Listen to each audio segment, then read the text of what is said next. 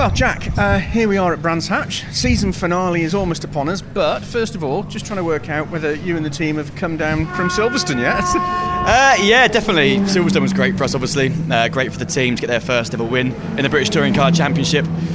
But yeah, we go again, don't we? Dust ourselves off.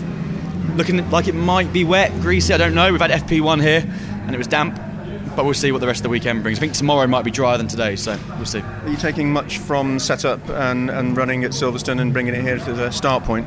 Not really, no, uh, because Silverstone was obviously a last minute call, so we didn't do anything with the setup really.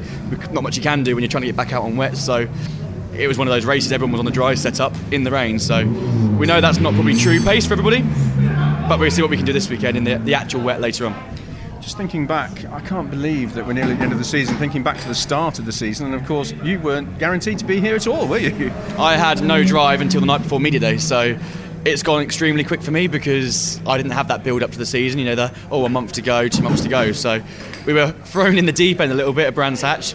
My first go in the car was media day in the afternoon, and yeah, here we are at the last round, back at Brands Hatch on the Grand Prix circuit, which is brilliant. Um, I can't wait to get going. Looking back at the previous 24, 25, 26 rounds, whatever it is, um, your sort of overall thoughts really, what will you be leaving Brands Hatch this year with in, in your diary? What will you write for Jack Goff's end of term report?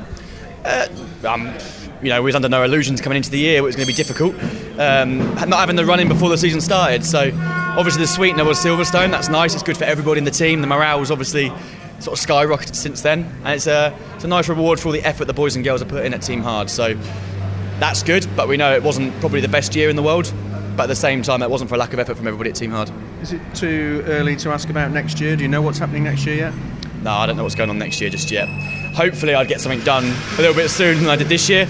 Um, things like Silverstone never hurt your uh, negotiations over the winter, but it's never easy. You know, the way the world is working currently, or certainly England's working, it's never easy to get the uh, the budget together, unfortunately. And you know, I'll be working flat out, uh, see if I can get back on the grid next year.